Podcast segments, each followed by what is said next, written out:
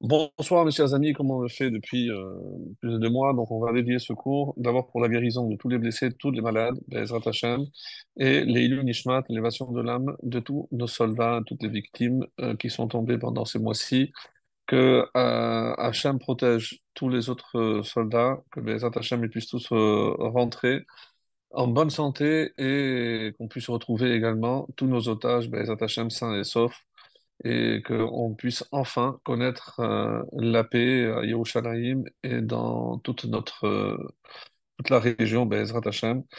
Et voilà, nous sommes toujours le mois de Tevet et euh, nous arrivons enfin à la fin justement de, du premier livre de la Torah de Bereshit.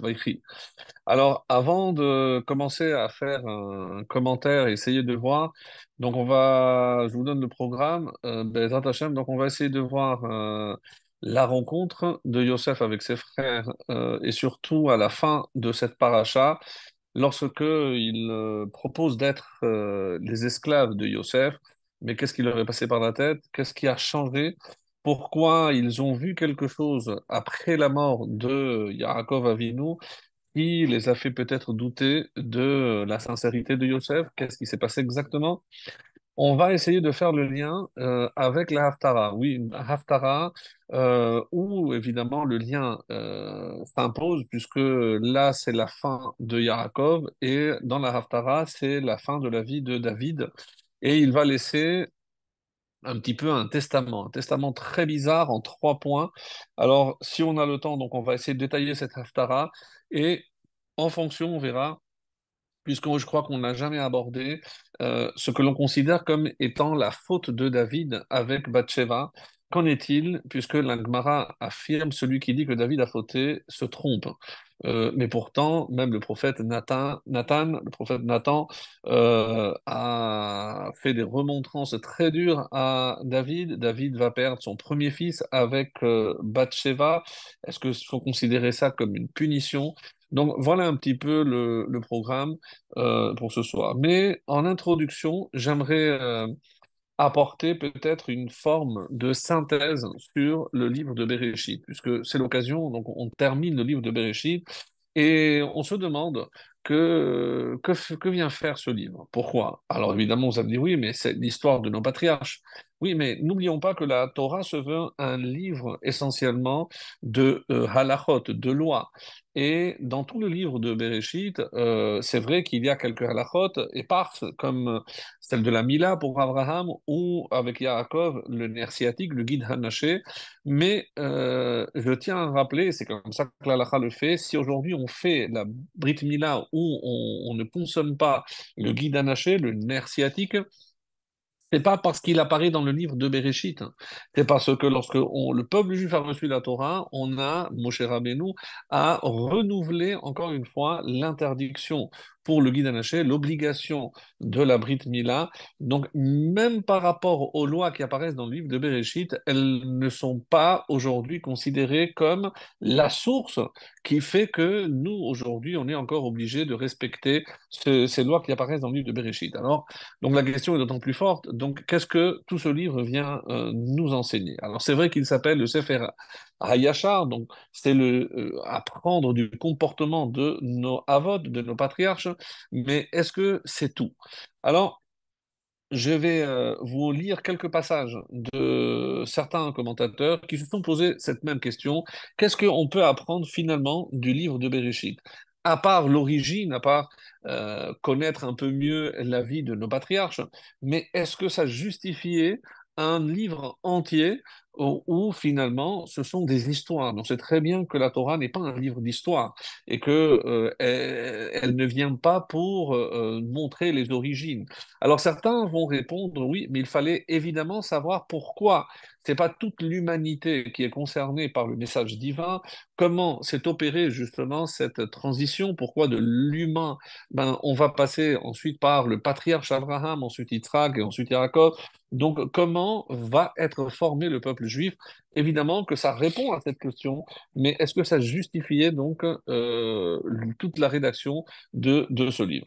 Alors Dans le à Mishnayot, l'explication sur les Mishnayot euh, qui est attribuée à Rambam, dans le traité de Choulin, il nous dit Vesim libera la ikar essaie de bien te concentrer sur ce grand principe.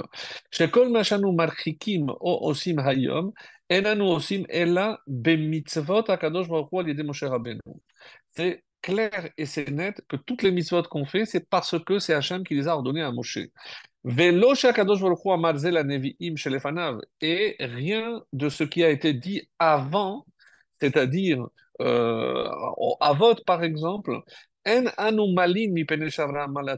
donc, on ne fait pas la circoncision parce que Abraham a reçu l'ordre, bien que la bracha, c'est l'archniso birito chez l'Abraham Avinu, mais ça, c'est une autre question.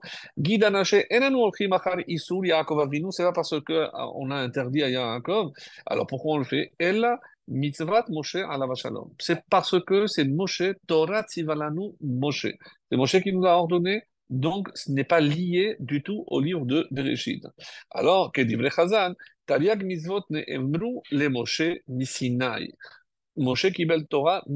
Donc, et alors, tout ce qui précède n'a pas la valeur, en tout cas pour nous, le peuple juif, hein, comme les autres mitzvot qu'on a reçus par la suite. Alors, le Kuzari, euh, qui pose un petit peu cette problématique et répond d'une manière très originale, dit quand Hachem se présente, il dit Hachem Je suis l'Éternel qui t'a fait sortir de la d'Égypte.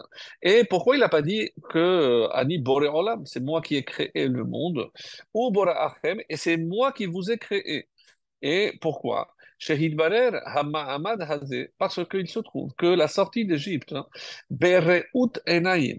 il y a eu au bas mot, 3 millions de personnes, euh, sans compter ceux qui sont restés en Égypte, qui ont été témoins de cet événement.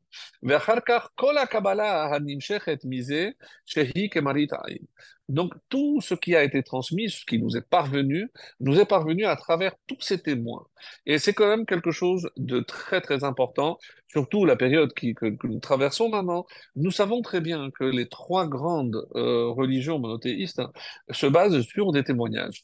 Alors par exemple, pour le christianisme, c'est un homme qui, euh, de prophète, est devenu... Euh, le Fils de Dieu, comme si les autres étaient les témoins, peu importe, mais en tout cas, c'est lui qui aurait apporté une nouvelle parole, une nouvelle euh, révolution, donc plus de mitzvot, et ça a donné donc le christianisme euh, par la suite. De la même façon, au niveau de l'islam, donc c'est un homme, Mahomet, qui était un culte, qui ne savait pas lire, qui a eu une vision, et voilà, donc tout est basé sur cette vision qu'il aurait eue, et toute la religion est basée donc sur un seul homme. Donc quand on arrive euh, au judaïsme, et on pourrait dire, oui, mais nous aussi, on a notre prophète Moshe. Oui, mais au Sinaï, il n'y a pas que Moshe qui a entendu les dix commandements. Tout le peuple, l'ensemble du peuple. Donc, au bas mot, j'ai calculé, puisqu'on ne sait pas exactement, 600 000 hommes entre 20 euh, ans et 60 ans, mais si on compte, on rajoute les femmes, les enfants, les, les, personnes plus âgées de, 20, de, de, 60 ans, les, toutes les femmes. Donc, Obama, c'est 3 millions de personnes, c'est 3 millions de témoins. Donc, euh, ce n'est pas une religion qui est attribuée à un seul témoignage à une seule personne, mais à 3 millions de personnes. Donc, c'est important ce que le Kourouzari nous dit ici, parce que c'est ce qui donne évidemment toute la validité. Même celui qui ne veut pas croire en la Torah, parce que, bon, c'est une invention, etc. Mais quand même, euh, sans cette fête extraordinaire de Pessah, où on a reçu l'injonction de tu raconteras à ton fils. C'est-à-dire que ce, cette narration, et c'est pour ça Vehigata, donc la Haggadah, toute cette sortie d'Égypte, l'élection du peuple juif que le père raconte euh, à son fils dure depuis la sortie d'Égypte. C'est-à-dire que on n'avait pas de Haggadah, mais les premiers ont vécu ces événements. Ils les ont transmis à leurs enfants, qui par la suite, donc, on va mettre par écrit dans ce texte qui nous est parvenu, on appelle la Haggadah. Donc, c'est pour nous relier à un événement euh, dont ont été témoins pas moins que 3 millions de personnes. Alors, écoutez maintenant Rashi, ce qu'il va dire donc sur euh, Bereshit. Patar. Pourquoi finalement Donc la Torah commence par Bereshit? Et écoutez, parce que c'est extraordinaire, Koach Maasa Vigid Leamo. Parce que la puissance de ses actes, il a voulu les révéler à son peuple. La tête lahem nachalat goyim, pour euh, le- les faire hériter, nachalat goyim, l'héritage de toutes les nations. De quoi s'agit-il? Parce que les nations du monde vont venir dire au peuple juif, l'iftim atem, vous êtes des voleurs. Aujourd'hui, on n'utilise peut-être pas le mot voleur, on utilise le mot colonisateur, parce qu'on est, on est tous des colons. Shekavashtem aratzot, parce que vous avez envahi, conquis des terres qui n'étaient pas les vôtres. Donc, c'est depuis l'époque de Rachid, donc c'est un commentaire extrêmement ancien. Alors, qu'est-ce qu'on va nous apporter comme réponse? Mais toute la terre appartient à Kadosh. Pourquoi on a commencé par Bereshit? Essentiellement pour venir donner un argument lorsqu'on viendra remettre en question notre appartenance à cette terre, une terre pour laquelle il a été écrit, et comme je vous lire un passage euh, du, rabbi qui, dit euh, en commentant donc le onzième chapitre de Devarim, qui parce que cette terre que tu vas hériter, elle n'est pas comme la terre d'Égypte. Donc pourquoi on la compare à la terre d'Égypte? Parce que là-bas, on explique que la terre d'Égypte, il n'y avait pas besoin de pluie. C'était une terre qui était irriguée et tout ce qui poussait grâce au Nil. Donc elle n'avait pas besoin de la pluie. Mais la terre dans laquelle vous, vous allez euh, rentrer, la terre a besoin de boire, de s'abreuver de la pluie. Hashem Elokeinu Doresh Ota Tamid. C'est une terre qui est surveillée constamment par Hashem. Mereshit Hashana. Donc les yeux d'Hachem sont portés sur cette terre du début de l'année jusqu'à la fin de l'année. Et le rabbi sur ce texte commente ben une des différences entre la terre d'Israël et euh, l'Égypte, comme on l'a dit, c'est qu'en Égypte, il n'y avait pas de pluie.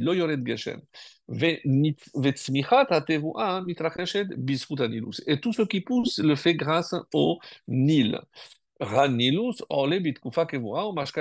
Et c'est comme ça donc toute la terre est irriguée grâce à, à la crue donc du Nil. Et comme on n'a pas la possibilité de voir la providence divine, puisque ils ne lèvent pas les yeux, il n'y a pas de pluie, donc il n'y a pas besoin de demander, ils n'attendent rien d'en haut, tout vient d'en bas. Et c'est pour ça que Yechola lavo machashava. hein. Et, et- et qu'est-ce que les habitants d'un tel pays pouvaient penser, penser pardon, Achail. Moi, c'est ma puissance, c'est ma force, c'est mon travail. C'est ça qui m'a octroyé la réussite que j'ai obtenue. Beret Israël. Par contre, en terre d'Israël, les matar shamaim tishtemaim. Donc, on a besoin de la pluie des cieux. Et pour une et une seule raison, c'est pour qu'on lève les yeux vers le haut. Et c'est comme ça qu'un juif arrive à la conviction, que malgré tous les efforts qu'il fournira pour labourer, pour semer, pour récolter, eh ben, et il ne pourra rien obtenir sans l'aide de Akadosh Baruch du Créateur, ne serait-ce que par rapport à la pluie, parce que tous ces efforts pourraient être vains. Et le Ramban nous dit, Kolma, et rajoute quelque chose de très beau par rapport à l'ensemble donc du livre de Bereshit, et c'était ça un petit peu euh, l'idée par rapport au premier commentaire du premier Rashi de, du premier verset, c'est que quelque part, on savait parfaitement et pertinemment qu'on allait remettre en cause notre propriété sur cette terre. Et voilà, on est 3500 ans après, et c'est toujours le cas.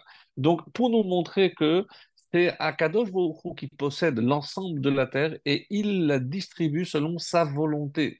Et on comprend que cette terre a quelque chose de particulier. Et comme euh, c'est rapporté, donc je n'ai pas lu ce passage, euh, donc c'est euh, quels sont les arguments de, des nations? L'istime vous êtes une bande de voleurs, vous avez usurpé cette terre. Hem Makirim Bemaruta, ils comprennent que cette terre a une particularité.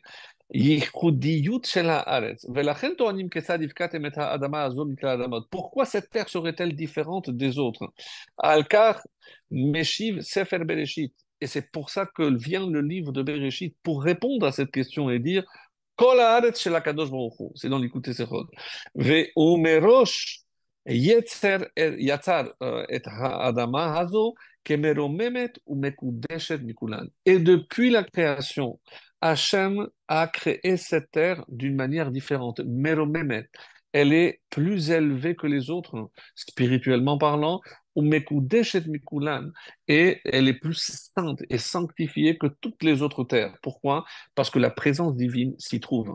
Donc, qu'on veuille après chercher des arguments, peu importe quel type d'argument, politique, géopolitique, euh, euh, par rapport à une, guerre de religion, peu importe. La seule explication nous est donnée par l'ensemble du livre de Bereshit. Et c'est pour ça que le Ramban conclut quelque chose de très beau. Kol ma la avot siman Labanim. Et à part ça, si vous me demandez pourquoi le livre de Bereshit, qu'est-ce qu'il vient finalement nous livrer comme enseignement, que vous sachiez, c'est que tout ce qui est arrivé à nos ancêtres nous arrivera, c'est un signe pour les descendants, pour les enfants. Et c'est pour ça que le livre de Bereshit est long et nous raconte tous euh, les déboires de, de nos patriarches, lorsqu'ils ont creusé des puits, Mikrim, et tout, tout, toute leur, euh, les, euh, tout ce qu'ils ont fait euh, durant leur vie. La preuve, c'est qu'on pourrait arriver ou être amené à penser que ce sont de simples détails de la vie de nos ancêtres. Aval Ba'im l'elamed al-He'atid. D'après le Ramban, l'enseignement du livre de Bereshit, hein, c'est pour le futur. On doit s'inspirer de tous les événements qui sont relatés dans le livre de Bereshit pour le futur, parce que tout ce qui va se dérouler par la suite trouve sa source, l'origine, dans le livre de Bereshit. C'est comme si c'était l'ADN. Tout ce qui est raconté dans Bereshit est finalement tout ce qui est la source de ce qui arrivera par la suite.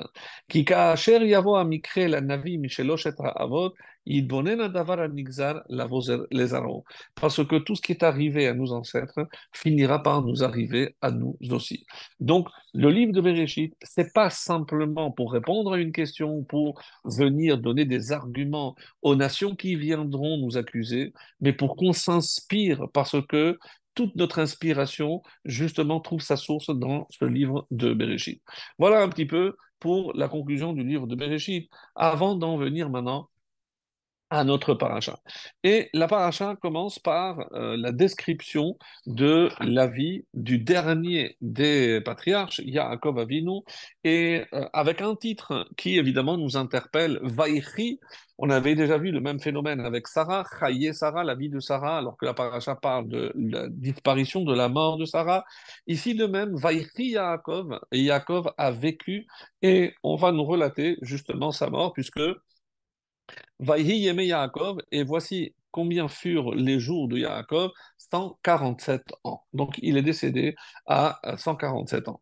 Généralement, lorsque on nous dit Vaïkrevu Yeme Israël lorsque les jours de Yaakov se sont approchés, et sans aller plus loin, regardez euh, le début de la Haftara de, de, de Comment elle commence Vaikremu Yeme David Lamut. Exactement, mot à mot. Donc, c'est euh, l'approche, en quelque sorte, le moment de la mort approché, aussi bien pour David que pour, euh, que pour Yaakov. Alors, avant d'arriver à la deuxième partie, donc pour parler de David, on va d'abord euh, s'attarder un petit peu donc sur ce, ce, passage. Alors, Lorsqu'on regarde par exemple ce que nous dit euh, le Balatourim, euh, quelque chose de très intéressant sur le début de notre paracha, qui va contenir, comme vous le savez, toutes les bénédictions que Yaakov Avinu fera avant de mourir. Il va prendre tribu par tribu et euh, certains considèrent que c'est une forme de, de, testament, puisqu'il ne s'agit pas simplement de donner une bracha à chacun, mais il a mis en exergue finalement la, la, la spécificité de chacune des tribus en euh, valorisant d'abord les atouts de chacune et en quelque sorte en prophétisant, puisque euh, tout ce que Yaakov va dire ici dans cette paracha est aussi une forme de prophétie qui concerne chacun de ses enfants, donc chacune des tribus d'Israël. Et voici ce que nous dit le Balatourim, Vaikrevu Yémé. Et euh, le moment de la mort est, approché. Dans toute la Torah, on ne trouve que deux fois cette expression. Racha, ici, en parlant de Yaakov, Ve'idar, et l'autre se trouve Gabé David, au sujet de David, et c'est évidemment le, la raison du choix de la Haftara. Itabe Midrash, Amar Akadosh Baruch et David. Voici ce qui est rapporté dans la, la Mechilta, euh, dans donc, le livre de David, euh, dans, dans le dans la Mechita, dans le, Midrash. Et il est rapporté. Amar Baruch et David. Voici ce que Hachem a dit à David. Ata asita kuf mem zayin mismorim. Toi, tu as écrit 147 euh, chapitres. On parle ici évidemment des Tehillim. Vous allez me dire, oui, mais il y a 150. Alors, il y a plusieurs réponses à cela, puisque euh, certains euh, psaumes, par exemple, le Mizmor Shabbat a été écrit par David. Ah, d'autres disent non, c'est que Ma'ashiv et Hallelu, on l'a coupé aujourd'hui en deux, mais c'était un. Bon, il y a plusieurs réponses à cette question, mais ce chiffre de 147 est répertorié euh, comme le nombre exact de Mizmorim, de psaumes dans le livre de, de David, Keminyan Shenot Yaakov. Et si je dis qu'il y a 147, évidemment, ça fait tout de suite tilt, parce que 147, c'est exactement le même nombre d'années de, vie de Yaakov. Quel est le lien entre les années de vie de Yaakov et le nombre de chapitres du livre de Tehillim? Et c'est ce que nous répond ici le Balatourim de manière très belle. Keminyan Shenot Yaakov Tiske Kamohu parce que Yaakov a eu le mérite de vivre 147 ans, toi tu as eu le mérite d'écrire 147 chapitres. Mahu uvno malchu et autre mérite que tu as eu, regarde, le Yaakov a eu le mérite de passer 17 années alors que le roi euh, Yosef était vice-roi, donc il a, vu son fils au pouvoir, eh bien sache, Afata yimloch shlomo bincha bechayecha, eh bien sache que ton fils Salomon, Shlomo Ameler, il va justement euh, régner quand tu seras encore en vie, c'est le, contenu essentiel de cette, de cette Haftara. De la même façon que Yaakov n'a pas atteint les années de vie de ses ancêtres, ni 175 de Abraham, ni 180 de Yitzhak, Limé Avotav, Av David Ken, toi aussi David, Dirtiv B, Vehameler David Zaken Babayamim, et on va voir donc à la fin euh, qu'il va mourir à l'âge de 70 ans, Beishai Bimeshaul Zaken Baba Anashim, une autre version qu'apporte le Balatourim. Donc, le Balatourim essaie de faire un lien entre la Haftara et la, la Paracha, et ce lien est beaucoup plus fort que les mots qui parlent de la fin de la vie de l'un ou de l'autre, mais on va voir ici qu'il s'agit aussi d'un chiffre qui euh, relie ces deux personnages, Yaakov à David, à Meller, et donc au, au Mashiach.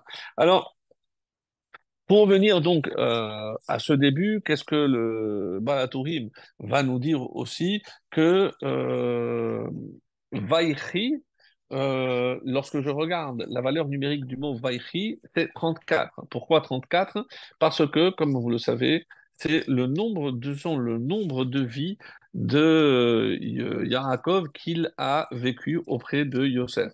Yosef avait effectivement donc 17 ans lorsqu'il a été vendu, donc c'est les premières 17 années, et Dieu lui a fait un cadeau et il a vécu les dernières 17 années, et c'est ça euh, le terme de Vaïchi, donc si on compte, c'est exactement euh, 34, parce que 17 les premières et les 17 euh, dernières, donc ça fait effectivement 34, 34 années. Et c'est comme ça que le Balatourim nous dit euh, Gematria euh, Ra'a Shishim Ribo, il nous apporte au début beaucoup de gematriotes, le Balatourim. Euh, Sheva Esreshana, Keneget Sheva Esreshana, Shegidel Hule Yosef, Kilkelo Yosef, Sheva Esreshana. Vaihi, Bechol Makom Shene'emar, Vaihi, c'est pour nous dire qu'il n'a pas atteint l'âge de son, de son ancêtre. Euh, Shanim. Alors ici, donc, il explique aussi pourquoi on a compté. Bon, c'est ceux qui veulent euh, connaître un peu plus. C'est un Baturim très long, mais très intéressant. En tout cas, euh, ici, euh, pour répondre à la première question qui s'impose, parce que ça nous interpelle, pourquoi, encore une fois, dire que Vaïchi, il a vécu Et une réponse très intéressante, comme c'est rapporté d'ailleurs dans la Gemara, que Yaakov Avinu l'omet. Parce que Vaïchi, il a vécu, donc c'est comme s'il n'était pas mort. Donc euh, comment on peut expliquer ce phénomène? Et on dit que il a tout fait pour transmettre hein, à ses descendants. Et un homme qui transmet euh, le message à ses descendants, puisqu'on est on est, on est venu dans ce monde pour euh, d'abord acquérir ce message et ensuite le transmettre. Donc quelqu'un qui est capable de transmettre intégralement ce message, eh ben, c'est comme s'il continuait à être vivant. Et c'est euh, le message d'ailleurs que nous allons retrouver dans les recommandations de David à son fils Shlomo Ameler. Donc, qu'est-ce qui nous rend éternels, mes chers amis? Une et une seule chose, c'est évidemment la Torah, parce que la Torah est éternelle, et donc celui qui s'attache à la Torah, évidemment, s'attache à l'éternité. Et c'est comme cela que l'on comprend. Regardez ou écoutez plutôt ce que euh, Rabbi nous dit Quand on, vous allez regarder le Shabbat, vous allez voir que Vaïchi, ben, il n'y a pas d'espace. Euh, normalement, à chaque début de paracha, même si c'est sur la même ligne, il y a un nombre de lettres qui séparent. Ici, il n'y a pas de séparation, on a du mal à voir le début de la paracha. Il donne deux réponses à cela. Parce que c'est le début de l'exil. Donc l'exil, c'est l'obscurité, on ne voit pas, il n'y a pas de distinction. Benistam libam mitzarat hashirbud, donc à cause de l'exil, donc le cœur s'est fermé en quelque sorte. Vacheni les fiches et Bikesh et Jacob les galot taquettes, on avait vu des années précédentes, on avait bien expliqué ce, ce, principe. Il a voulu révéler la fin et on l'a empêché, donc on lui a fermé en quelque sorte les yeux pour qu'il ne révèle pas ce, ce, ce secret à ses, ses, descendants. Alors, donc c'est euh, Batourim nous dit que il n'a jamais vécu d'aussi bonnes années que ces 17 dernières années. Alors tout le monde se pose la question, mais comment et, on peut imaginer que les meilleures années euh, pour un patriarche étaient des années qu'il a vécues en dehors d'Israël. Vous allez me dire, ah, donc voilà peut-être un argument pour ceux qui prétendent que si la vie est meilleure en dehors d'Israël, peut-être que voilà, on peut s'inspirer de Yaakov. Évidemment euh, que euh, on sait très bien que lorsqu'il a envoyé euh, Yehuda, c'était pour installer des maisons d'études. Et donc un juif qui n'a pas d'études en dehors d'Israël, eh ben c'est comme si il, déracinait son âme. Il, finira par s'assécher. allez-nous. Donc quelque part, il faut comprendre lorsqu'on explique que c'est les dernières années. Alors, il y a un ouvrage magnifique qui s'appelle Tana Debe Eliyahu, ce qu'on a enseigné dans la maison d'études de Eliyahu Hanavi. Et ça se trouve hein, donc dans le cinquième chapitre, le paragraphe 12, pour ceux qui, je ne pense pas que ça existe en, français, mais ça c'est une, une, édition, Tanadebe Eliyahu. Et voici ce qu'il demande. Très, très intéressant. Pour ça, je vous ai choisi. Comment un homme comme Yaakov a pu atteindre et mériter une vie ici sans tsar, sans peine, sans souffrance, et sans les tentations du Yetzerara. En quelque sorte, et c'est comme ça que, donc c'est aussi rapporté dans le Zohar que les 17 dernières années qu'il a vécues, c'est comme si c'était les années de Biata Mashiach. Il a vécu véritablement 17 années des temps messianiques. Et la réponse que nous propose ici Tana parce qu'il était toujours assis dans la maison d'études, Mikatnuto ve'adiknuto, depuis son jeune âge jusqu'à sa vieillesse, ve'ayabaki, et il avait atteint, euh, à, il avait acquis une connaissance euh, extrême et parfaite dans tous les domaines, dans le texte, la Torah écrite, ba Mishnah, ba Lachot, ba Agadot, la Torah orale, comme c'est marqué, Yaakov Ishtam Yoshev Ohalim. Donc depuis le début, il était assis dans les tentes, les tentes de l'étude. Et que quand il est sorti, parce que son père lui avait ordonné d'aller chez Lavan, la Shechina ne l'a jamais quitté, elle se trouvait sur lui. Mais Shiva Yaakov Beni, Sana Enecha Shamaima, Et à ce moment-là, un texte très beau qui nous dit, regarde, lève les yeux et regarde, regarde le ciel. Est-ce que tu vois les douze constellations? Eh bien, sache, est-ce que tu vois les douze heures du jour et les douze heures de la nuit? Donc, sache que par rapport à ce chiffre 12, tu auras, toi, douze enfants. Quand il est venu, et c'est à ce moment-là, une fois qu'il a quitté, que Yosef a été vendu,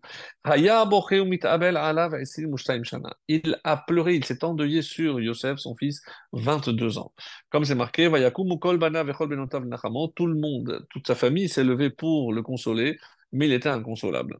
Vayev Koto Aviv et son père a pleuré. Et ici, pour ça que, euh, comme c'est pas précisé, son père, son père a pleuré, nous on entend, on comprend que Yaakov a pleuré sur Yosef. Non. Vayev Koto Aviv, son père a pleuré sur lui, c'est Yitzhak c'est Yitzhak qui aurait pleuré sur Yaakov, puisque Yitzhak, lui, avait vu que Yosef était en vie, et en voyant que son fils avait été privé de cette euh, inspiration divine et prophétique, il en a ressenti de la peine. C'est pour ça que c'est Yitzhak qui pleure ici sur son fils Yaakov. Yosef mais est-ce qu'il pleurait sur Yosef? Et Yaakov, c'est quelque chose qui lui pesait lourdement. Et peut-être que ma faute finalement, c'est que j'ai épousé deux sœurs que je n'aurais jamais dû. Il s'est mis en question. Il a dit peut-être parce que j'ai profité, toute ma richesse, je la dois à ce que j'ai acquis chez Lavan. Peut-être que je n'aurais pas dû euh, profiter de cette richesse. Et c'est pour ça que peut-être l'alliance que j'avais conclue avec Hachem a été, Shalom, annulée. Miyad nidgalgelu rachamav shel Akadosh Baruch Alors Dieu a, euh, a ressenti rachamav une grande miséricorde à son égard. Venatan le Yaakov sheva estre shana et c'est pour ça qu'il lui a octroyé 17 années. Samour les ignuto donc proche de sa vieillesse. Tovin me'en olamaba des années tellement bonnes qu'elles étaient presque empruntées au olamaba au monde futur. Mikan amrou et c'est pour ça que d'ici, on a l'habitude de dire Celui qui approche de la vieillesse a une très bonne année, eh ben, c'est un, bon signe pour lui. Et l'inverse, évidemment, une mauvaise année, c'est pas un bon signe. Pendant 17 ans, il a eu un bienfait extraordinaire. Comme c'est marqué, Sheva Esre Shana, il a vécu 17 ans. Comme si tout le reste avait été effacé, que ça veut dire il a vécu 17 ans, il a vécu 147 ans, comme le verset va le dire par la suite, oui. Mais ces 17 années sont particulières. alors pourquoi? Parce qu'il a retrouvé Yosef, etc. Non. Mais d'après Beliarou, c'est parce qu'il a vécu à une dimension qui n'est pas de ce monde. Il a vécu déjà à une dimension de Olam Haba. Alors, comme ça, il est rapporté que euh, ceux qui euh, dans la peine, dans les larmes, ils vont récolter dans l'allégresse. Et c'est pour ça que si mm, dans ce monde on doit traverser certaines épreuves, que l'on ait la certitude que ces épreuves seront évidemment non seulement récompensées, mais qu'on comprendra à la fin que tout était pour notre bien. Donc, la fin de la paracha, et c'est pour ça que je, saute maintenant à la fin de la paracha qui euh, va demander une compréhension parce que sincèrement c'est très très euh, difficile à, comprendre. Alors nous sommes à la fin de la paracha où, euh, comme vous le savez, la, mort de Yaakov a été marquée par un grand deuil, tellement qu'on a dit jamais il y a eu un deuil pareil. Tous les notables, toute la, noblesse de l'Égypte s'est déplacée jusqu'à Hebron pour accompagner le corps de Yaakov Avinu.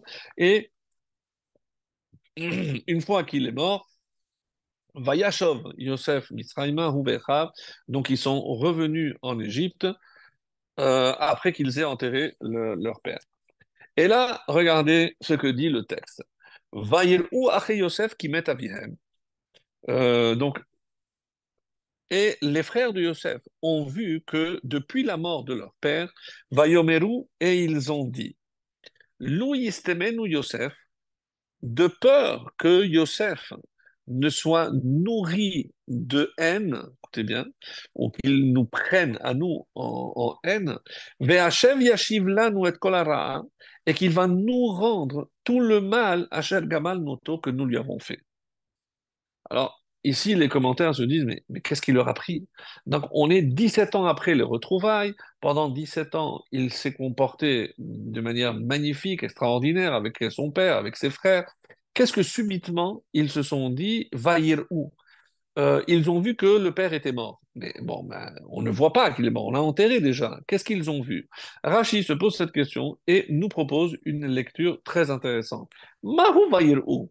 Pour, le, coup, la question de Rachi saute. Mais qu'est-ce qu'ils ont vu? Je ne comprends pas. Ben, il était mort, c'est ça c'est ce qu'ils ont vu Non. Hikiru bemitato etzel Yosef. Chez Ayour Regilim, depuis la mort du père, ils ont vu un changement chez Yosef. Chez Ayour Regilim, l'Israud imo al chez Yosef. Parce que d'habitude, il mangeait avec lui. Comme la première fois, donc il les invitait, il mangeait toujours avec lui. Veaya mekarevan bishvil kevodaviv. Et évidemment, lorsque le père était là, donc ils mangeaient tous ensemble et on mettait le père à la tête de la, de de table et donc il s'asseyait, euh, même s'il prenait peut-être la place de Yehuda ou de Réhouven à sa droite, mais bon, le père, c'est le père qui les plaçait, donc personne ne rouspétait. Ou Mishemet Yaakov, depuis la mort de Jacob, Lokervan, il ne nous a jamais invités à manger avec lui. Donc ils se sont dit, euh, c'est sûr qu'il nous en veut. C'est pas normal qu'il euh, se comporte de la sorte. Alors, bon, Louis Temenu, donc c'est ce que je disais, qu'est-ce que ça veut dire Louis Temenu C'est de peur qu'ils nous prennent en haine. Donc, euh, qu'est-ce qui s'est passé? Qu'est-ce qui se serait passé? Alors, par rapport à ce passage-là, il y a un Balatourim encore qui nous dit quelque chose très très beau. Louis Temen ou Yosef, de peur que Yosef nous prenne en haine. Écoutez bien. Lorsque ils sont revenus, puisque c'est comme ça, donc chronologiquement, ils ont enterré le père, et lorsque ils étaient sur le chemin de retour, ils sont passés près du puits où il a été jeté et vendu. Alors, je ne sais pas si vous imaginez la scène.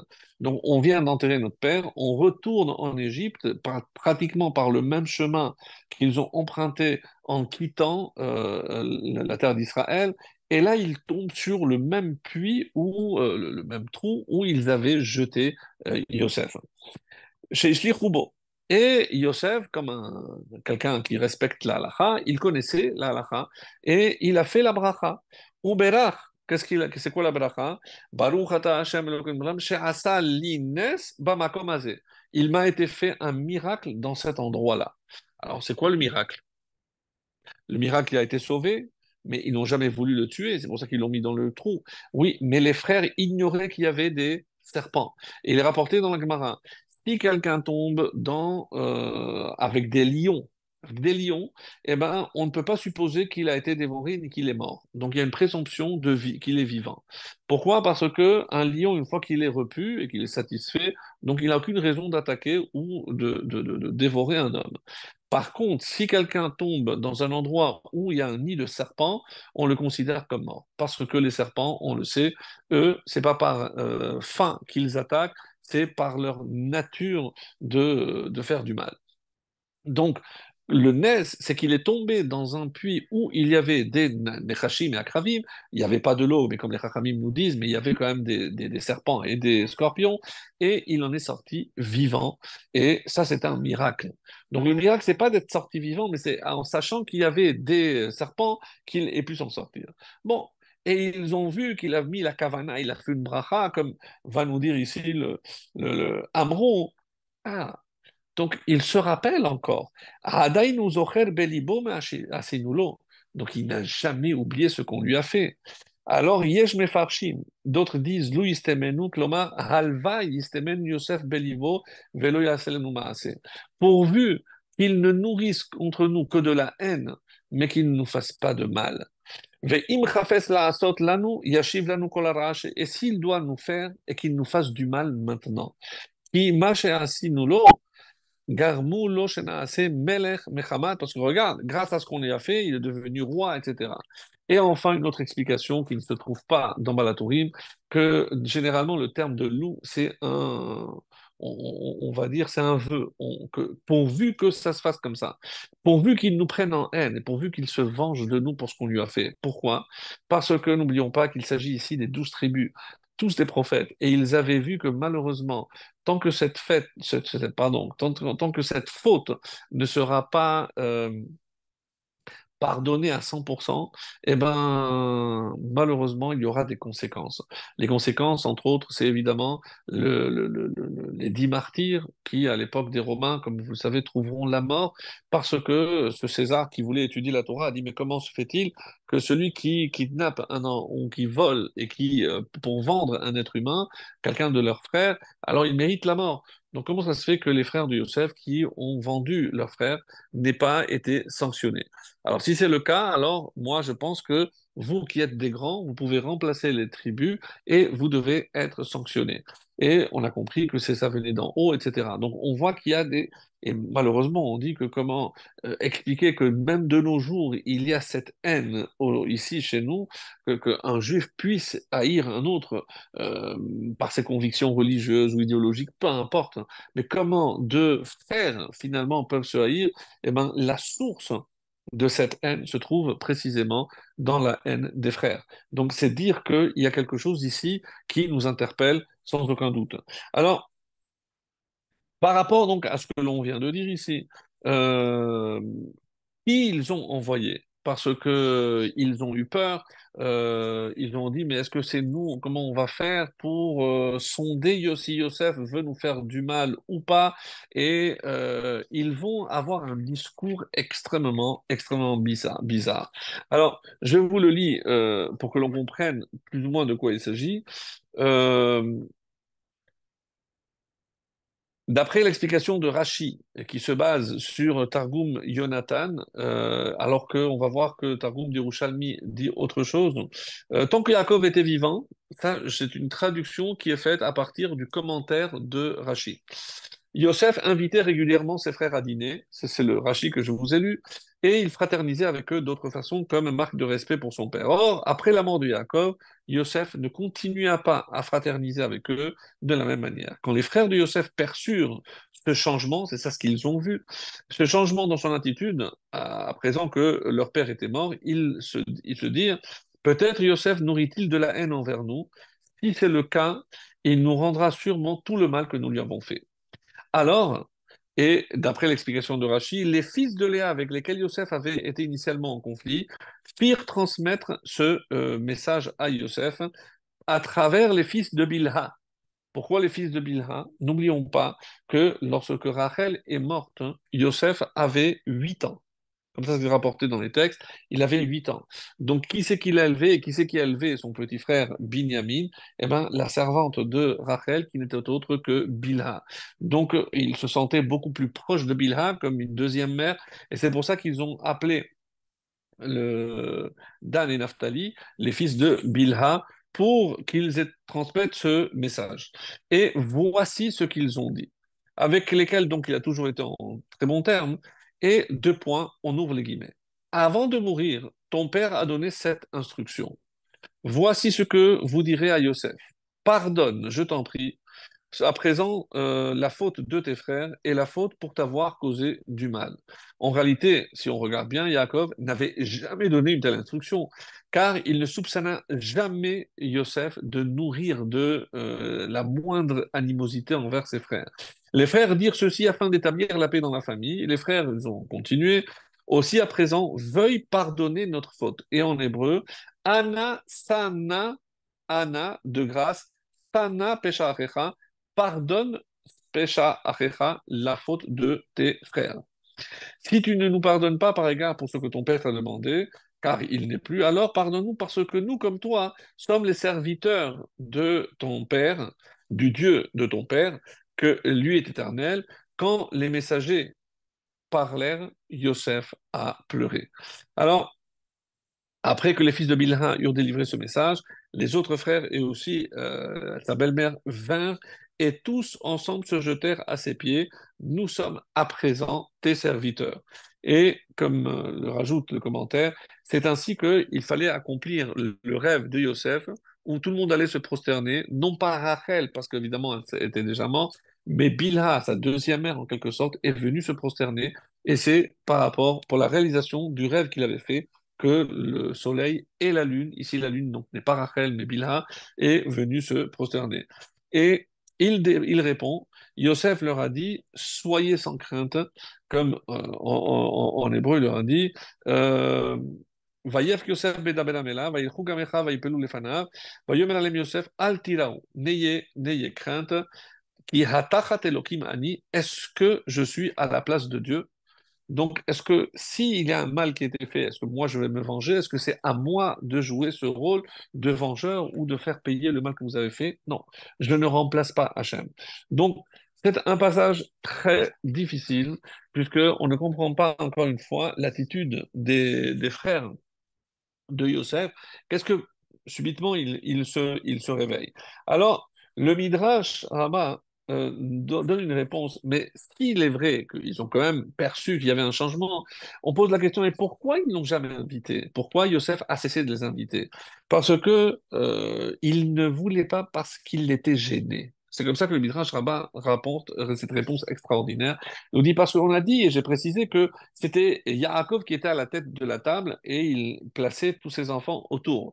Mais maintenant que le père n'est plus, qui aurait dû s'asseoir en tête de table? Bah, Yosef, puisque c'est le vice-roi. Il aurait dû placer ses frères à ses côtés. Il était tellement gêné de se montrer supérieur à ses frères qu'il a préféré ne pas les inviter plutôt que de prendre une place qui, d'après lui, ne lui revenait pas. Donc c'est par humilité, nous dit le Midrash ici, que Yosef ne voulait pas les inviter pour ne pas les gêner. Parce que le premier qui était gêné, évidemment, c'était lui, de prendre une place qui, euh, finalement, n'était peut-être pas, pas la sienne. Alors, euh, quand, je disais que le Targum Yerushalmi, donc ici on dit qu'ils ont envoyé les fils de Bilha, d'après le Targum de Yerushalmi, il, est dit shiftaya yat Bilha amata. Non, c'est Bilha elle-même qui est allée parler en ces termes à euh, Yosef. Bon, peu importe si ce sont les fils de Bilha ou Bilha elle-même, en tout cas, c'est comme ça que c'est rapporté. Alors, le Midrash Tanhuma, maintenant il va expliquer que Anna Sana, c'est la même expression par laquelle Anna Hashem, que le Kohen Gadol, le jour de Kippour, il demande de pardonner les fautes du peuple juif. Donc on sait très bien que le Kohen Gadol, euh, le jour de Kippour, il vient se présenter devant Hachem, Bezot Yavo Aaron Kohen, avec ceci Aaron.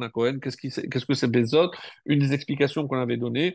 Donc, soit Zot, le, mérite, comme ça qu'il dit, Biskut Shevatim, c'est par le mérite des tribus, et eh ben, le Kohen vient demander, comme eux se sont approchés de Yosef pour demander pardon, et euh, de là, d'ailleurs, on apprend qu'on euh, ne peut pas demander plus que trois fois pardon. Pourquoi? Parce que les frères ont demandé à trois occasions pardon. Est-ce que Yosef a, oui, finalement euh, pardonné les frères? C'est une autre question. C'est vraiment un cours en soi. C'est très compliqué. C'est pas évident. Il y a des avis différents. En tout cas, ils ont demandé à trois fois. Et si ils n'ont pas insisté, alors soit parce qu'on ne peut pas demander plus que trois fois, soit parce qu'à bout de la troisième, Yosef a, oui, finalement pardonné. Donc ça, c'est la discussion.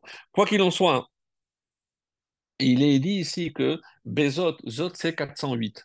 Avec 408, il vient le jour de Kippour. Et qu'est-ce que c'est 408 On sait très bien que Tchouva, Tzedaka et Tfila, c'est les trois choses qui peuvent euh, déchirer un mauvais décret. Et quand vous verrez sur le livre à au-dessus de chaque trois mots que j'ai cités, chacun de ces trois mots, il y a Tzom, Mammon et euh, Kol.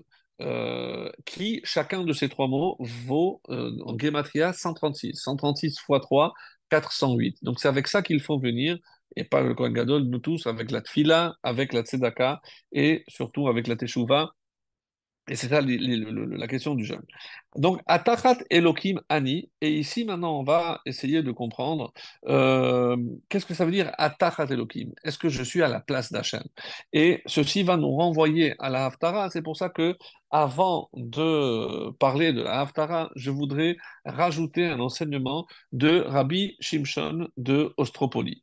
Alors, comme on l'a dit, on a l'obligation de demander au moins trois fois pardon à une personne, et on apprend des frères de Yosef. hein.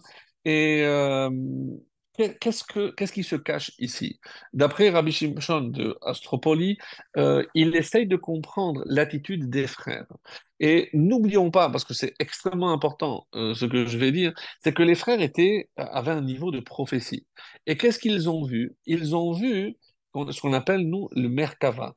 Euh, rappelez-vous cet enseignement hein, où lorsque Yaakov Avinu a vu la vision de l'échelle des anges monter et descendre, donc qu'est-ce qu'il a dit à ce moment-là? Euh, Achen yesh badavar, Achen, quoi? Euh, certainement Hachem est là, Ve'anochi et moi je ne savais pas. Alors comment explique Rabbi Shimshon d'Ostropoli? Achen Aleph, Kaf et Nun.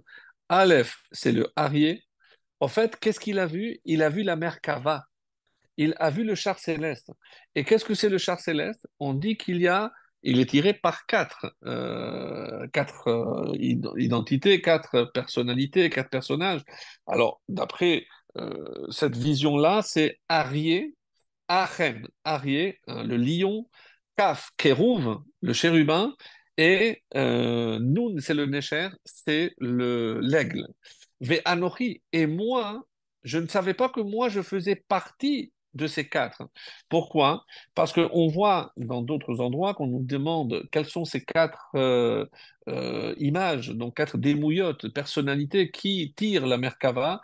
On dit Arié, Nécher, Shor et Adam. Le Arié, parce que c'est le roi des animaux. Nécher, c'est le roi des volatiles, l'aigle. Le Shor, le taureau, c'est le, roi des animaux domestiques. Et Adam, c'est qui Adam? Qui est représenté là-bas en haut? C'est Yaakov. Yaakov, Avinu Vernochi, moi je ne savais pas. Et c'est pour ça que d'après cette explication très belle, on nous dit pourquoi les anges venaient et descend- et descendaient pour empêcher Yaakov de, d'accéder à la Merkava. Mais comment cet homme-là peut accéder? Et c'est pour ça qu'ils ont envoyé un ange pour se battre avec lui. Et quel est le seul endroit où il a pu le toucher, c'est à la hanche. À la hanche, a qui disent que le nerf sciatique, c'est euh, qui se termine par la Brit Mila, et c'est parce qu'il a fauté, parce qu'il avait deux sœurs. Mais comment on va laisser quelqu'un qui a fait une faute prendre une place pareille? Donc les anges voulaient l'empêcher à tout prix de prendre la place dans la Merkava, dans le char céleste. C'est pas possible que quelqu'un qui ne soit pas parfait et euh, à ce niveau-là, ça, doit être comme on a lu dans Talmud de Béliaou, il s'en voulait peut-être que on lui tenait rigueur justement d'avoir épousé deux sœurs. Donc, dans le livre de Cheskel et dans d'autres commentaires, on nous dit que qui sont ces quatre personnages? On a dit qu'il y a le lion, le taureau, l'aigle et l'homme. Qui sont ces quatre personnages? Écoutez bien. Arié, c'est Avraham Avinu. Le Shor, c'est Yitzhak, oui. Necher, l'aigle, c'est Yaakov. Et Adam, c'est qui? Celui qui est appelé Adam, c'est David Hameler. Et donc, maintenant, on lui dit, mais tu comprends que toi, Yaakov, pourquoi les anges ne se sont pas battus avec Abraham ou avec Yitzhak? Parce que si on considère que celui qui va incarner l'homme dans le char céleste, c'est Yaakov, donc c'est la raison pour laquelle ils vont se battre avec Yaakov. Mais Yaakov, quand il va se battre, on dit que il va y avec où? La, poussière est montée jusqu'au fait Hakavod. Mais pourquoi? Parce qu'il se battait sur le Kisei Hakavod, en disant Toi, tu ne mérites pas d'être attaché au trône céleste, parce que toi, tu as une faute à, à ton actif, donc c'est impossible. Et donc, c'est ça, Avak. Alors, c'est quoi Avak? Évidemment que ce n'est pas considéré comme une faute grave, dans le sens où il y a Torah n'a pas été donné, Rambam explique qu'il les avait convertis, tout, tout ce que tout c'est en Israël, pas en Israël, bon, toute qu'on a vue. Mais même si c'est pas Arayot, une, une, on va dire une faute euh, de, relation interdite, mais c'est Avak Arayot. Comme il y a la Shonara, il y a Avak la Shonara, certains disent qu'ici il y a Avak, c'est de la poussière de Arayot. Et donc c'est très grave au niveau de la perfection qui est demandée pour pouvoir euh, être au niveau du euh, char céleste. Alors, quand on va voir, en s'inspirant sur le Ramban et autres aussi, on, dit aussi que c'est pour ça que c'est Yaakov qui est touché et, pas d'autres. Sait Kavod, Rak. Donc maintenant, si ici, regardez le texte. Donc, on nous dit que euh, on- on a parlé des quatre personnages et euh, toi, Yosef, mais toi, Yosef, tu es le Shor. Toi, tu sais que tu es le Shor. Alors, les frères lui disent, Bekisea Kavod, Yurak Anna.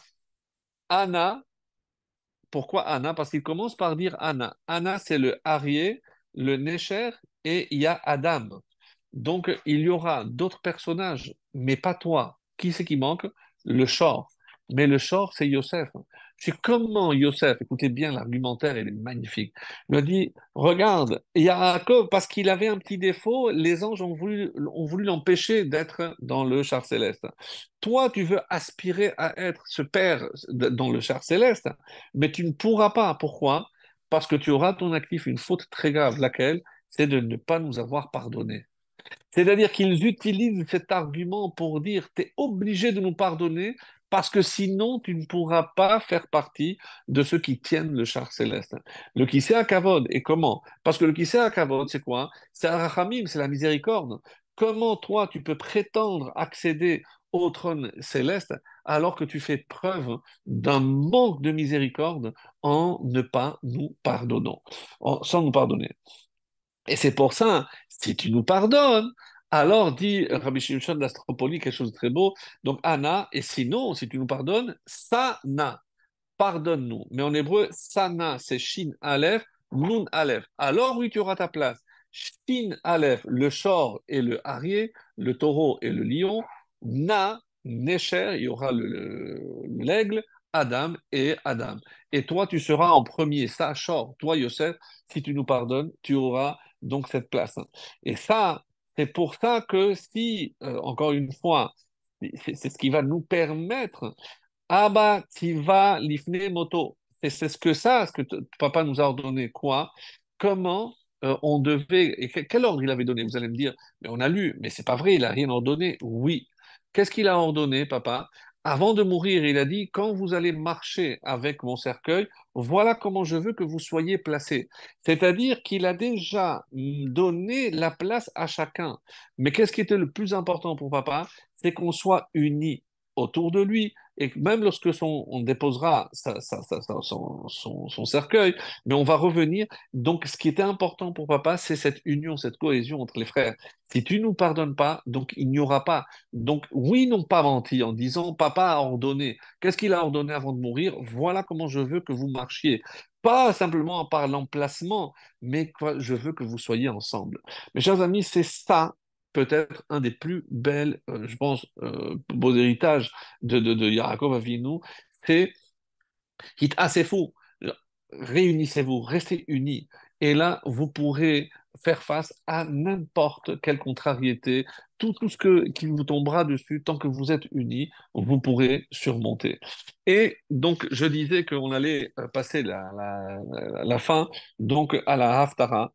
Et euh, d'où on peut euh, aller, c'est grâce à cette expression très bizarre qui nous dit que Hatachat Elohim, est-ce que je suis à la place de Dieu?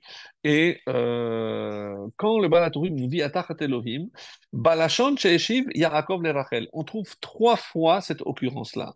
Hatachat Elohim Ani, est-ce que je suis à la place de Dieu? Lorsque Rachel a demandé à Yaakov, Avinu, prie pour que j'ai un enfant? Je ne suis pas à la place de Dieu, je ne peux pas faire des miracles. Je peux prier, mais je ne peux pas faire des miracles. De la même façon ici, que chez Bikesh, chez Rachamim. Mais tu peux prier pour demander la miséricorde pour qu'Hachem me, me donne un fils. Et Bo Balashon et. Et c'est ce même langage ici, Atachat Elohim. Donc, est-ce que je suis à la place de Dieu? Je dis non, mais vous vous trompez. Si vous méritez une punition, sachez que c'est pas moi, je ne suis pas, je ne peux pas remplacer Hachem. Et troisième point, et c'est ça ce qui est très étonnant, Hatachat Zot Lo Yumat Shimei, c'est dans le livre de Samuel euh, 2, deuxième livre, chapitre 19, verset 22. Et on va essayer maintenant de voir dans la Haftara, she'amar nifra mishim'i, she'echav lamdu mimenu ledaber bilshono, ils ont utilisé le même langage concernant Shim'i. Alors, qui est Shim'i? Alors, pour ce faire, donc, je suis obligé d'aller voir euh, très rapidement la Haftara. Et pourquoi? parce que, très bizarre, c'est une Haftara qui se présente entre trois points et euh, il demande trois choses. David Ameller, avant de mourir, demande trois choses. Qu'est-ce qu'il demande? Euh, Donc, lorsque le moment de la mort approchait, David euh, va instruire son fils Salomon comme suit. Bientôt, je vais suivre le chemin d'Outer, je vais mourir, etc. Et à la fin, donc, il lui dit trois choses en trois points. Le premier, c'est celui-ci. D'abord, tu dois garder la charge de l'Éternel, ton Dieu, marcher dans ses voies, observer ses règles, ses commandements, ses ordonnances. Sans, ça, rien ne, marchera. Si tu t'éloignes de la Torah, alors sache que rien de ce que je peux te laisser comme héritage pourra tenir. Et donc ça, c'est évidemment un héritage pour nous tous. Parce que si vous écoutez un très très beau commentaire donc, qui fait le lien entre la paracha et la haftara, une introduction à la Haftara, euh, très très beau, très très belle cette introduction qui se trouve dans la version. Alors, cette Haftara, comme la paracha, s'occupe finalement de, en quelque sorte, de testament, euh, de deux parmi les plus grands bergers d'Israël, qui sont Yaakov, qui était Moufrar Avot, l'élu parmi tous les patriarches, et David Ameller, qui était l'élu parmi tous les rois. Et dans notre paracha, Yaakov a béni ses enfants avant de mourir, et il a ordonné à chacun d'eux quel serait son rôle. Euh, Hakadosh, sacré, Hamutal Alav Nitrom Israël, avec lequel il devait contribuer. Donc, je, traduis directement le texte étant en hébreu, mais donc c'est pour ça, pardonnez-moi s'il y a des. Et dans la Haftara, finalement aussi, David Ameller va ordonner à son fils euh, qui venait ce jour-là d'être intronisé, comme on avait lu qu'il allait connaître une période où son fils allait être intronisé. Et David met en garde son fils que c'est seulement s'il marche dans la voie de la Torah et qu'il observe les mitzvot qu'il pourra réussir dans son règne. Vegam lotufsak, et c'est comme ça qu'il garantira aussi la pérennité de son règne à travers ses descendants. Et c'est pour ça qu'il lui demandera de faire du bien à une famille qui s'appelait Barzillai Hagil. A dit pourquoi? Parce que à une période très difficile dans sa vie où il était poursuivi par Avshalom, son propre fils, c'est euh, le seul peuple qu'il a accueilli, mais d'une manière extraordinaire en lui donnant à manger et c'est pour ça que on, par Hakaratatov, par reconnaissance, il a dit avec eux, tu leur donneras à manger. En klal. Parce que c'est ça aussi, la, savoir la reconnaissance. Et les hakir tova nershav kemida yesodit. Parce que pour le peuple juif, et, et ben, être reconnaissant à tous ceux qui nous ont fait du bien, euh, est pour nous une euh, des facettes les plus importantes de notre personnalité et surtout de notre spécificité en tant que peuple juif. Et, si on va voir le reste, donc de, Shlomo doit se venger de un personnage qui s'appelle Yoav ben Tserouya et de Shimei ben Gera. Deux personnages, euh, vous pouvez trouver ça dans le deuxième livre des Malachim pour plus de détails. Et euh, ce qui est étonnant, c'est comment on peut imaginer que tout l'héritage que David laisse à son fils Shlomo, c'est de se venger de deux personnes, alors que lui-même n'a pas pu se venger d'eux. Pourquoi? Alors, il se peut que véritablement l'objectif de David, hein, c'est de transmettre à euh, Shlomo quelle est la meilleure façon de juger et euh, surtout des traîtres qui se sont comportés avec ruse. On sait que Yoav, il était le chef de l'armée de David, et, mais qui était très très important, un personnage très important, et il a tué Avner ben Ner hein, euh, avec ruse. Avner qui avait tué le frère de Yoav ben Tserouya, parce qu'au départ ils étaient dans deux armées, il était avec l'armée de Shaoul, donc ils étaient deux armées, et finalement, il a utilisé d'une ruse pour, euh, pour le tuer. Et il l'a fait rentrer euh, dans la ville de Hebron, qui est Daberito, Béchalom, pour lui dire qu'il voulait parler avec lui. Et euh, finalement, il a profité pour le tuer. Et aussi, il a tué Amasa Ben Yeter, il l'a tué aussi avec ruse. pourquoi? Parce qu'il lui a dit, il a demandé une question sur euh, une femme, la, la comment il doit enlever la chaussure, et quand il s'est baissé, il en a profité pour le tuer. Ça, c'est Yoav ben Serouya, donc il devait euh, mourir. Pourquoi David n'a pas pu le tuer Yoav? Euh, parce que je viens de, je, ne peux pas moi agir. Donc ils sont euh, très durs et ils peuvent se venger de moi. David parce qu'il se considérait comme jeune à cette époque-là, parce que c'est en ce jour-là que lui-même avait été euh, intronisé, donc il ne pouvait pas le premier jour déjà de condamner ces, ces personnages. Et c'est pour ça qu'il ne pouvait pas euh, prétendre à juger un personnage de la trempe, de l'importance de Yoav.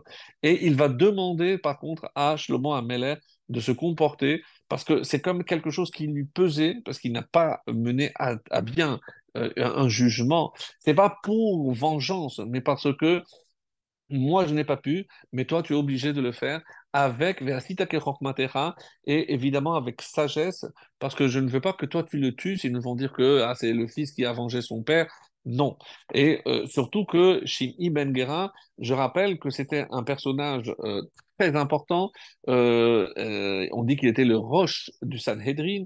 Et quand le, jour où il a été intronisé, David, il a insulté. Alors, lisez les, passages dans terrible comment, comment, comment il a pu se comporter. Le roi David était arrivé à Bahouri, mais voici qu'un homme sortait de là. Il était d'une famille de la maison de Shaoul et son nom était Shim'i ben Gera, fils de Gera. Il sortait tout en maudissant.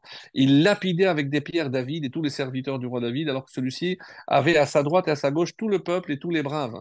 Et Shim'i, en maudissant, parlait Va-t'en, va-t'en, homme de sang et vaurien une allusion à la faute qu'il avait commise à l'égard de euh. Dieu a fait retomber sur toi tout le sang de la maison de Shaoul. Il accusait d'avoir euh, causé la mort de Shaoul à la place de qui tu es devenu roi. Et Dieu a donné la royauté à la main de ton fils. C'est pour ça que ton propre fils s'est révolté contre toi, Avshalom. Et te voilà dans ton malheur parce que tu es un homme de sang.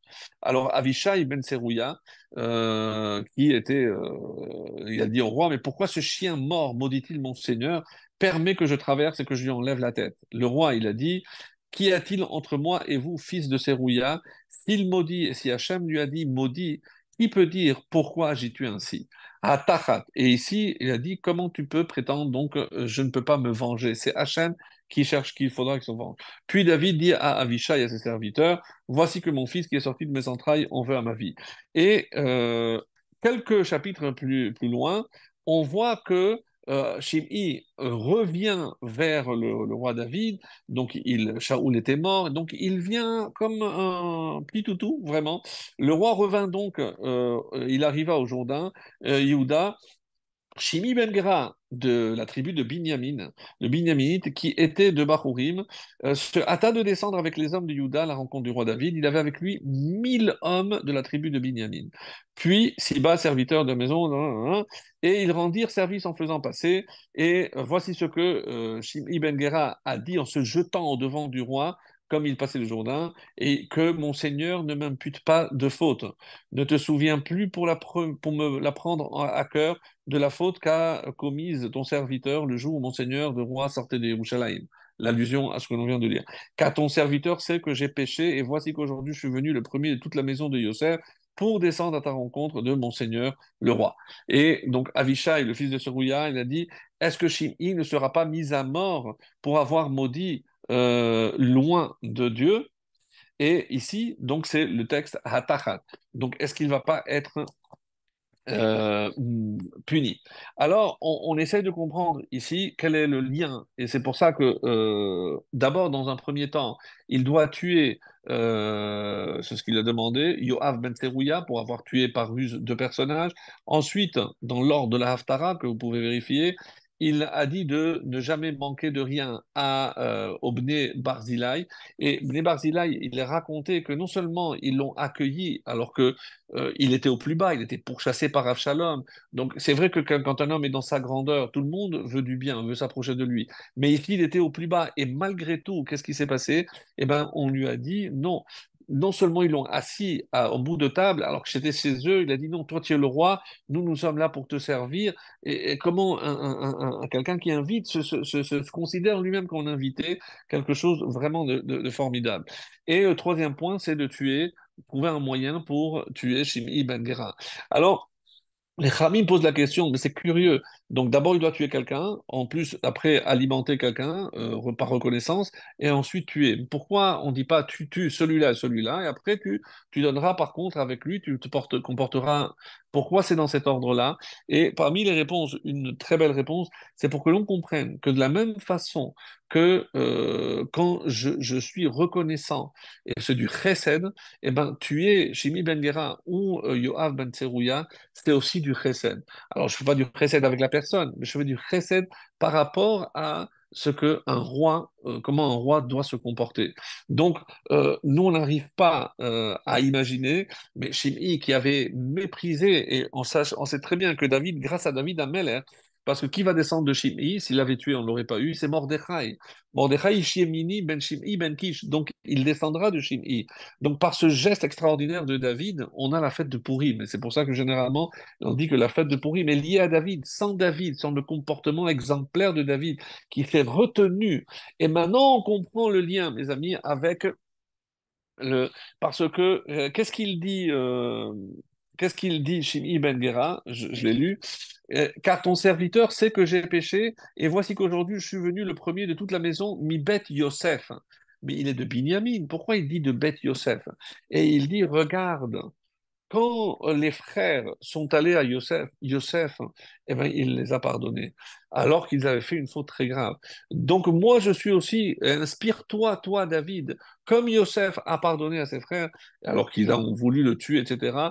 Moi aussi, je t'en ai voulu. Donc, euh, inspire-toi. C'est ça, Atachat. Donc, regarde comment euh, Yosef s'est comporté c'est pas lui qui s'est vengé, c'est pas lui qui a cherché à leur faire du mal, alors que eux, oui, lui avaient fait du mal. Donc, et toi, inspire-toi de ça, David, et peut-être que le message est passé. En tout cas, David a compris qu'il ne fallait pas, euh, lui ne devait pas le punir. Et pour la petite histoire, comment va, ça va se terminer?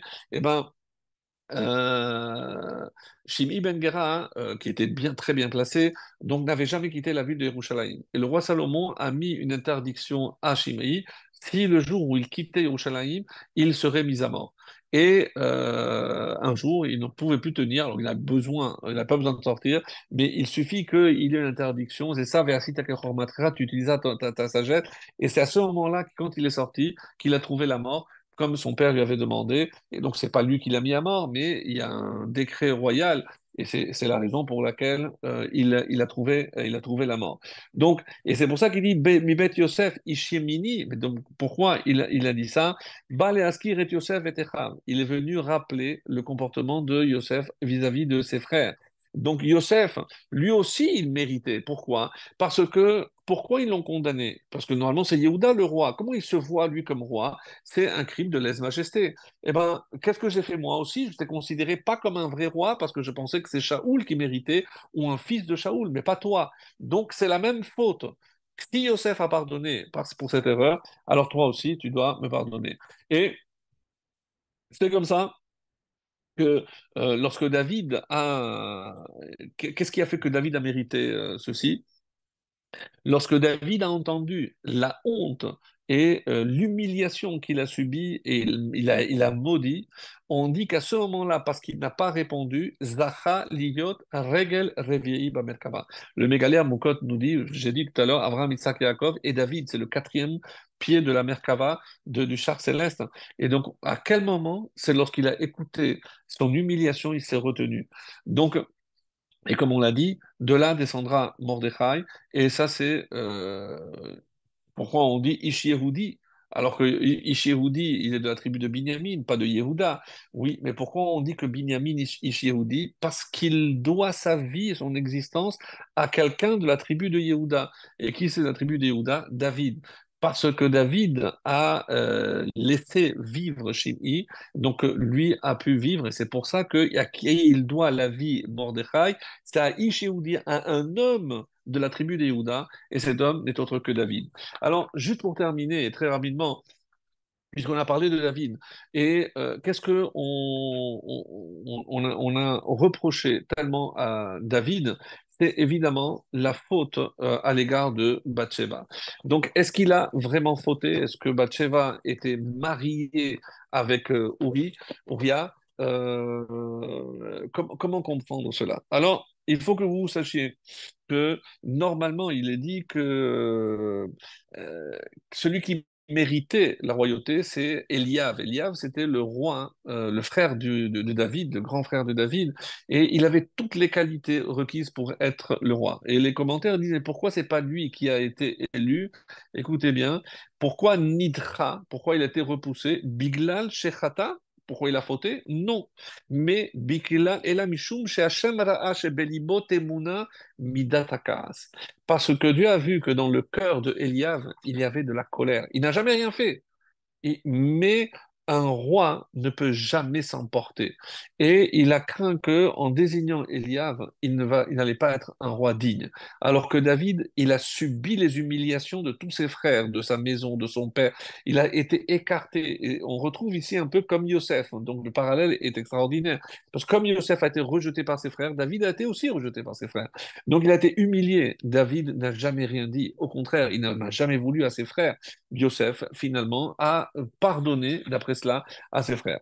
Mais quel était le statut de Bathsheba? Donc Bathsheba, que vous sachiez, euh, on nous dit que est-ce qu'elle était euh, mariée? En quel cas euh, il aurait fait un cas d'adultère? Non.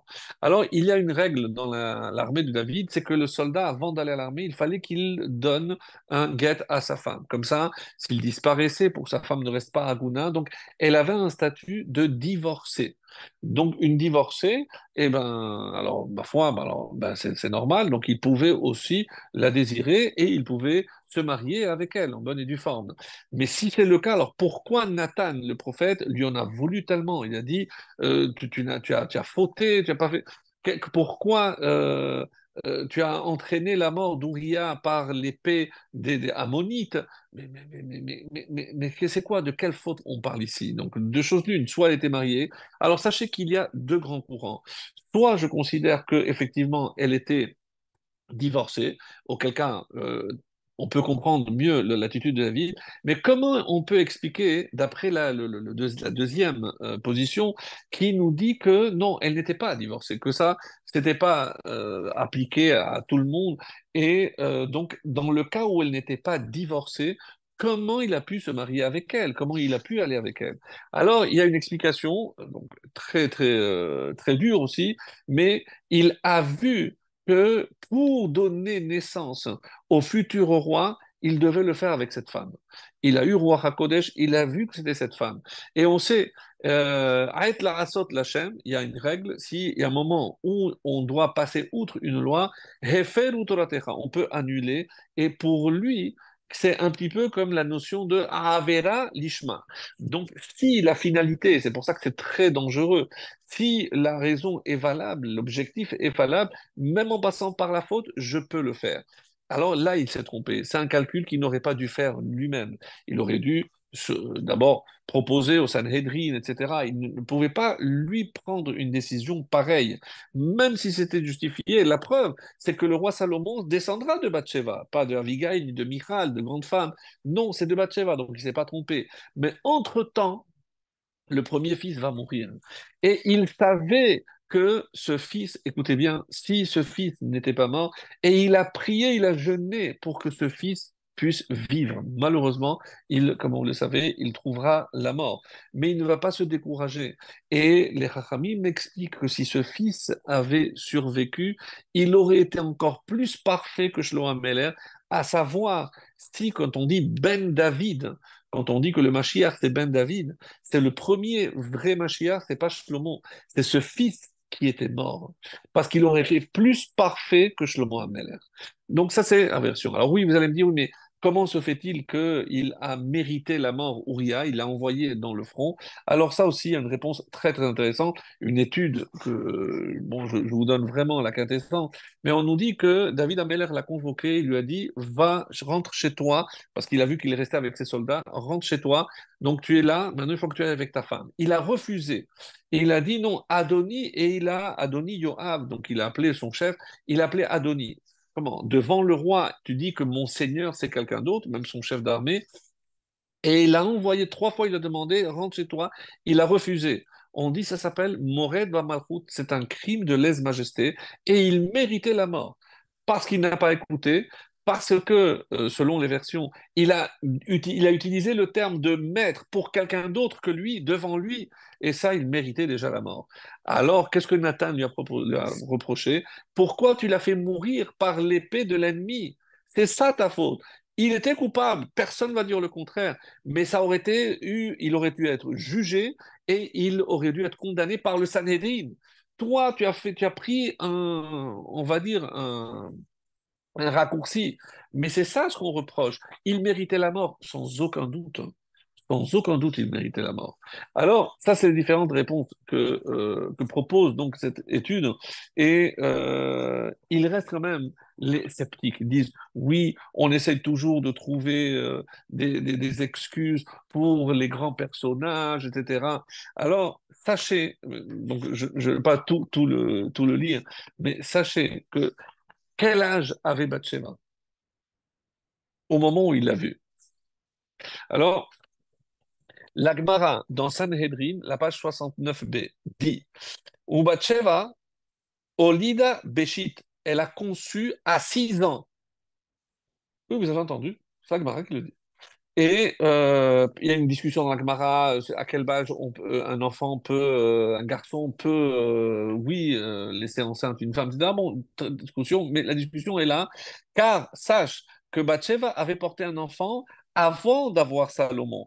Et il est donc clair qu'elle a conçu cet enfant avant ses huit ans. Donc, de même, il est possible que Bathsheba ait conçu Salomon lorsqu'elle avait six ans. Il y a deux versions. Soit elle avait six ans, soit elle avait huit ans. Mais si je dis qu'elle a eu Salomon à l'âge de 6 ans, euh, de sorte qu'Achitophel et Eliam ont procréé à 9 ans. Donc, cela refute la preuve selon laquelle les garçons de la famille d'Achitophel ont procréé à 8 ans. Donc, en fait, ça, c'est la preuve de l'Agmara. Mais ce que je veux vous dire par là, c'est que, et c'est comme ça qu'on peut répondre, mais vous croyez qu'un homme, donc de 57 ans, il, avait quel âge, euh, David Ameller, à ce moment-là euh, euh, il avait 57 ans et il voit une fille de 6 ans ou de 8 ans. Vous croyez sincèrement qu'il l'a désirée? Il est évident que ce que David a vu ne correspond pas à ce que nous, en tant qu'hommes aujourd'hui, on peut décrire. Et évidemment, euh, si on vous disait, si c'est votre père on, vous parle de votre père à 57 ans, il, il, a regardé une fille de 8 ans. Vous dites, ah, n'importe quoi. Donc, ce regard n'est pas à interpréter comme la majorité de ceux qui lisent la Bible l'interprètent. Non, il n'a pas trouvé une belle femme à 6 ans ou à 8 ans, on ne parle pas d'une belle femme. Il a vu, et c'est pour ça que lorsque les Chachamim m'expliquent qu'il a vu la Neshama, effectivement, il a vu que c'était la Neshama et que c'est de cette femme qu'allait sortir le, futur roi. Donc, c'est comme ça qu'il faut interpréter. Alors, donc tout ceci pour nous dire, mes chers amis, que euh, ces grands personnages, aussi bien Yosef, quand on parle de faute, et c'est ça euh, ce que la, Gemara dit au début, quand la David Eno il se trompe. Alors, mais il a quand même, euh, oui, Lecha levadecha je n'ai fauté que vis-à-vis -vis de toi. Et vous savez quelle faute Parce que tout ce qu'il a fait était justifié. Mais écoutez bien, c'est ma conclusion, mais le fait que ceux qui voient comment il se comporte disent Ah, c'est parce qu'il l'a voulu qu'il a envoyé l'autre à la guerre, c'est pour ça. C'est le mari, c'est le Chiloul Hachem. La faute de David à Meller, c'est pas d'avoir pris une femme mariée ou d'avoir envoyé à la mort Uriah. Tout ça était plus que justifié. Alors la seule faute, et c'est pour ça que j'ai fauté vis-à-vis de toi, dit David Ameller. Pourquoi? Parce que j'ai fait Chilou la chaîne. Il suffit qu'il y ait un seul qui malinterprète mon action en m'accusant d'avoir désiré une femme mariée ou d'avoir entraîné la mort de quelqu'un d'innocent. Shalom. Mais le Chilou la chaîne, et il a payé à cause du Chilou la chaîne. Imaginez si euh, David Ameller reconnaît, c'est-à-dire quel quel comportement exemplaire nous devons avoir plutôt que de tomber dans le malheureusement Lachem, lorsque les autres, en voyant nos agissements, vont tirer de mauvaises conclusions Donc, on a un devoir d'exemplarité vis-à-vis déjà de nos enfants, vis-à-vis de notre entourage, et qu'Hachem nous permet de nous inspirer de nos patriarches dans le livre de Bereshit, de David Ameller qui nous donne cet exemple, pour être à la hauteur et être toujours un exemple pour notre entourage. Bezrat Hachem, et qu'on voit très vite le descendant de David venir nous délivrer et reconstruire le troisième temple.